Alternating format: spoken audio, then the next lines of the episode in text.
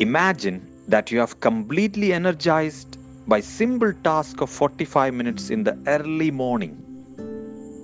Hi, I am Mohammed Shafiq Ambalakunnan. Would like to give you all an amazing experience of my life. It's about exercise, which can bring drastic change in your life, in your physical fitness and attitude.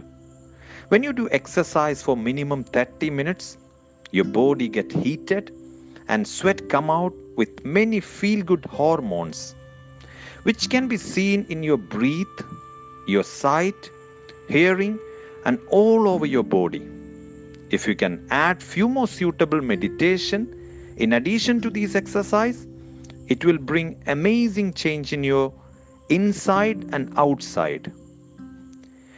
If you can do it regularly as part of your life, you become a special person with energy flowing from you.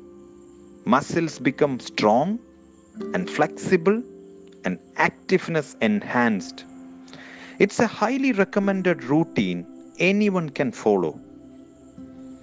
To start exercise, no need to wait a warning from your doctor when your health get deteriorated.